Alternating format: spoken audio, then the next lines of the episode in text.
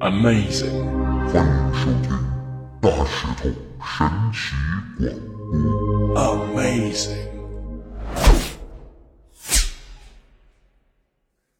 Amazing，Hello，你好，欢迎收听大石头神奇广播。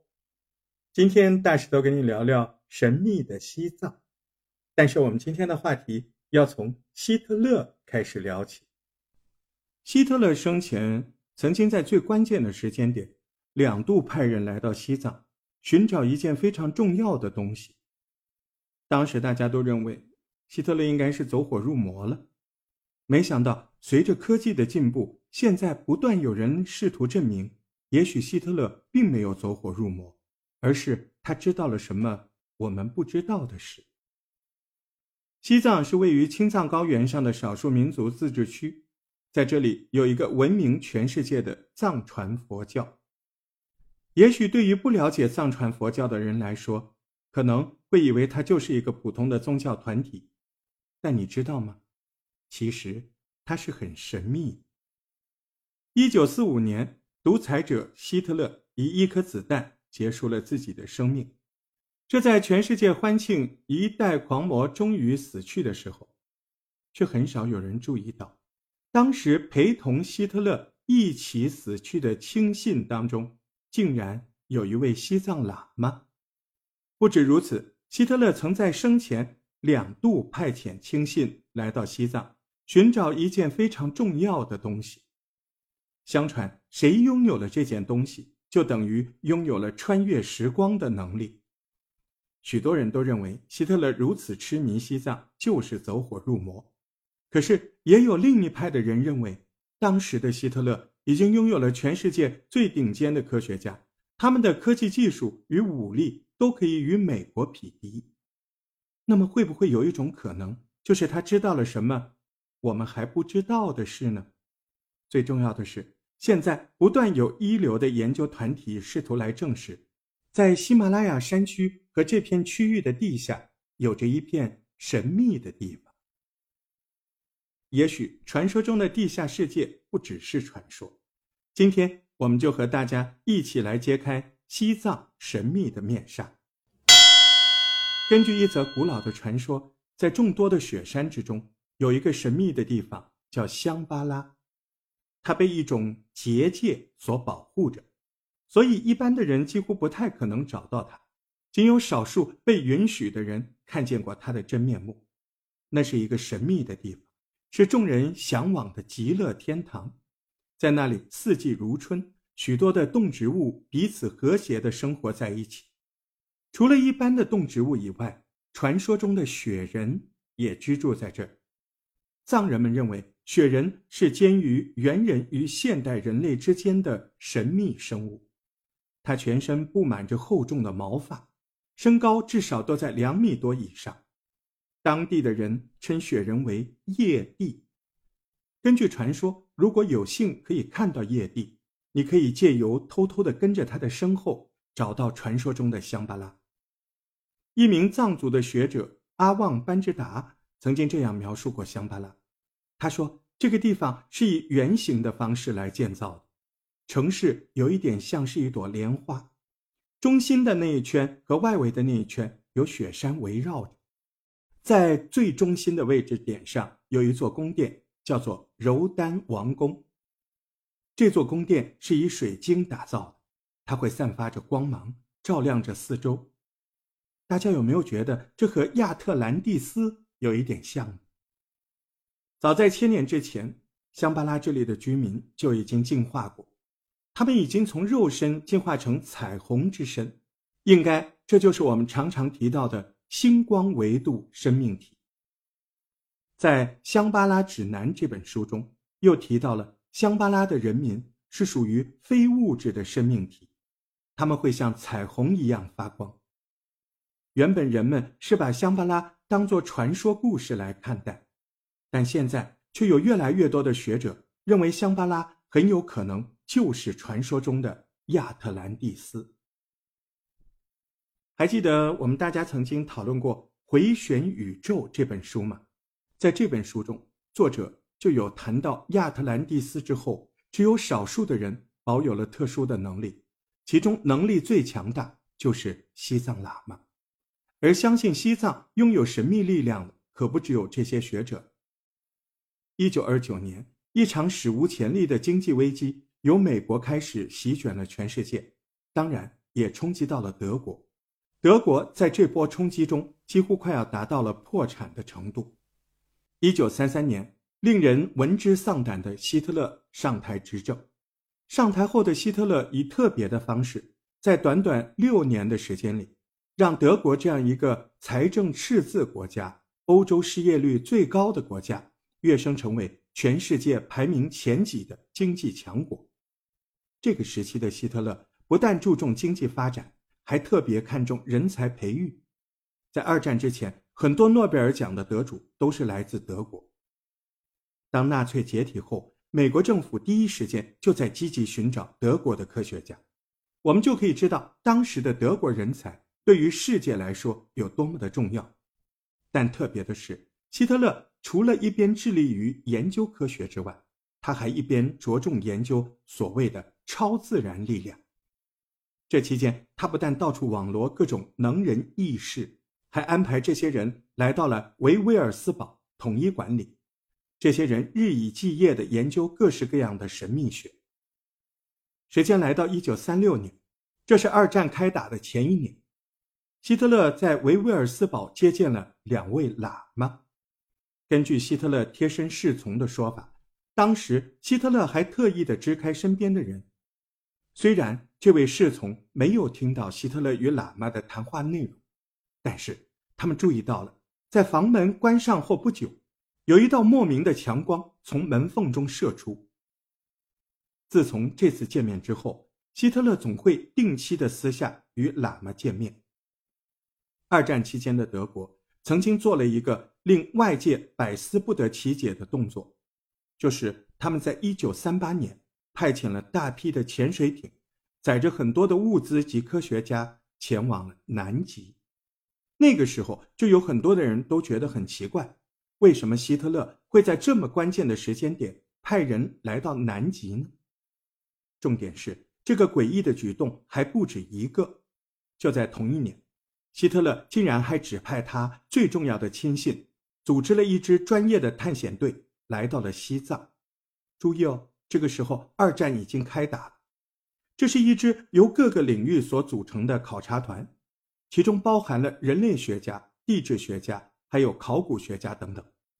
他们的目的就是要赶到西藏寻找传说中的亚特兰蒂斯。原来，不知道为什么，希特勒不但相信亚特兰蒂斯的存在，而且根据他所掌握的资料，他认为现在的西藏人跟这个神秘的民族。有着分不开的关系。他希望来到这里，抢在所有的国家之前找到传说中的亚特兰蒂斯的后裔。这样，也许他就会有机会借由亚特兰蒂斯的科技一统天下。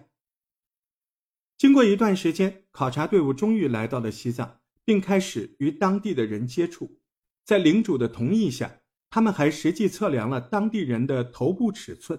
获得了很多第一手资料，甚至他们还将这个过程拍摄了下来。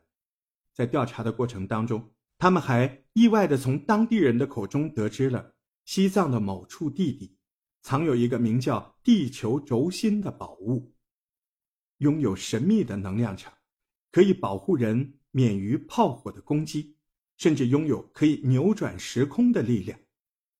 但考察队伍并没有实际的、真正的。看到地球轴心。后来，考察队伍带着地球轴心的资讯以及其他珍贵的研究资料回到了德国。一九四三年，希特勒在斯大林格勒战役中损失惨重，一看大势已去，不甘心的希特勒决定再度派遣由哈因里希·哈勒所领导的队伍二度前往西藏。他们这次的目的只有一个：找到地球轴心。这个过程中，海因里希·哈勒还曾经被英军逮捕。不过，直到1944年，他才终于来到了西藏。他没有忘记希特勒交代的任务，他开始积极的寻找地球轴心。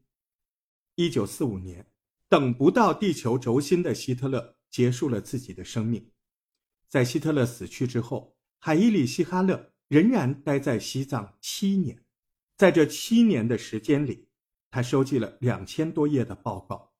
当他要准备离开西藏时，却再一次的被英国抓到了伦敦，把这些珍贵的资料拿走之后，才释放了他。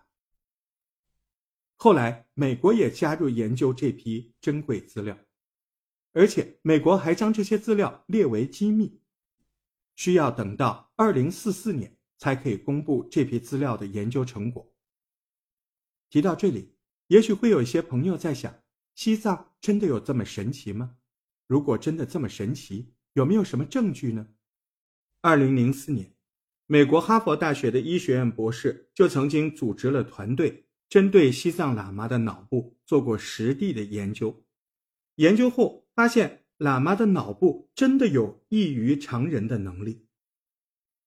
除了有哈佛大学的博士去过西藏以外，在一九三零年代，还有另一名牛津大学的医学院博士扎尔也曾慕名来过西藏。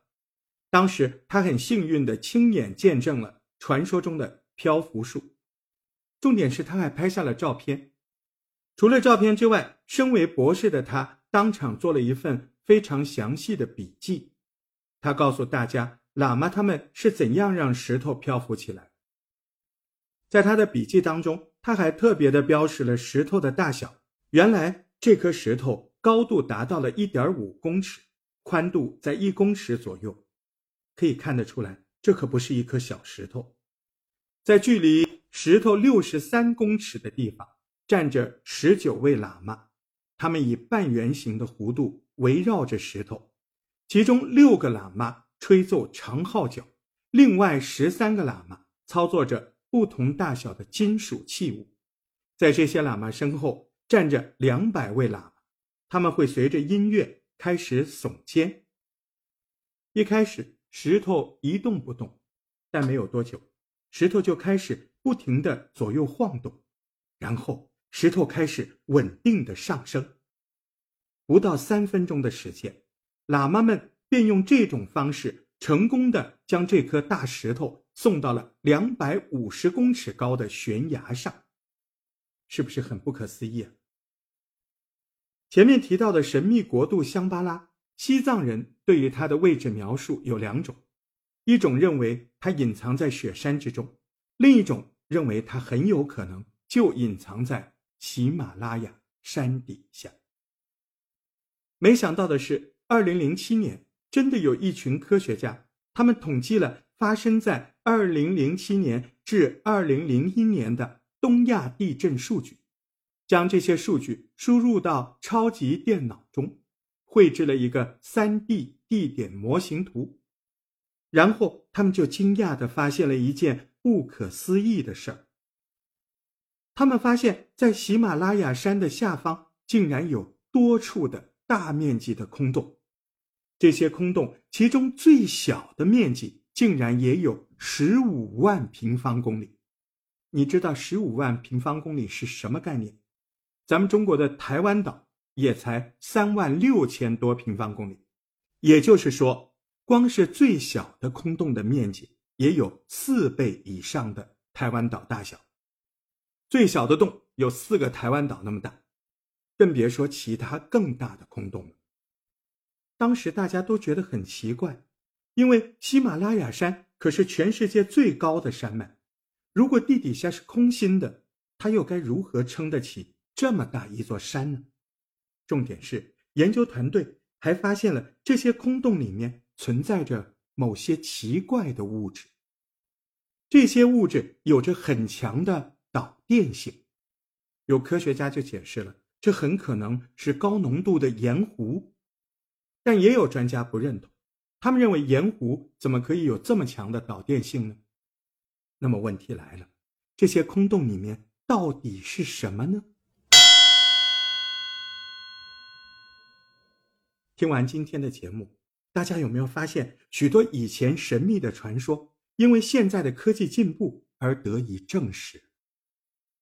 例如刚刚提到的喇嘛，他们很有可能就拥有某种技术，能以音乐震动的频率将石头悬浮起来。所以，我们不妨继续保持着我们的好奇心以及想象力来看待我们的世界。也许下一个发现秘密的就是你哦。有什么神奇的想法，欢迎大家留言讨论。如果喜欢我的节目，请记得按赞、订阅、分享，一个都不要少。我们下次节目再见喽。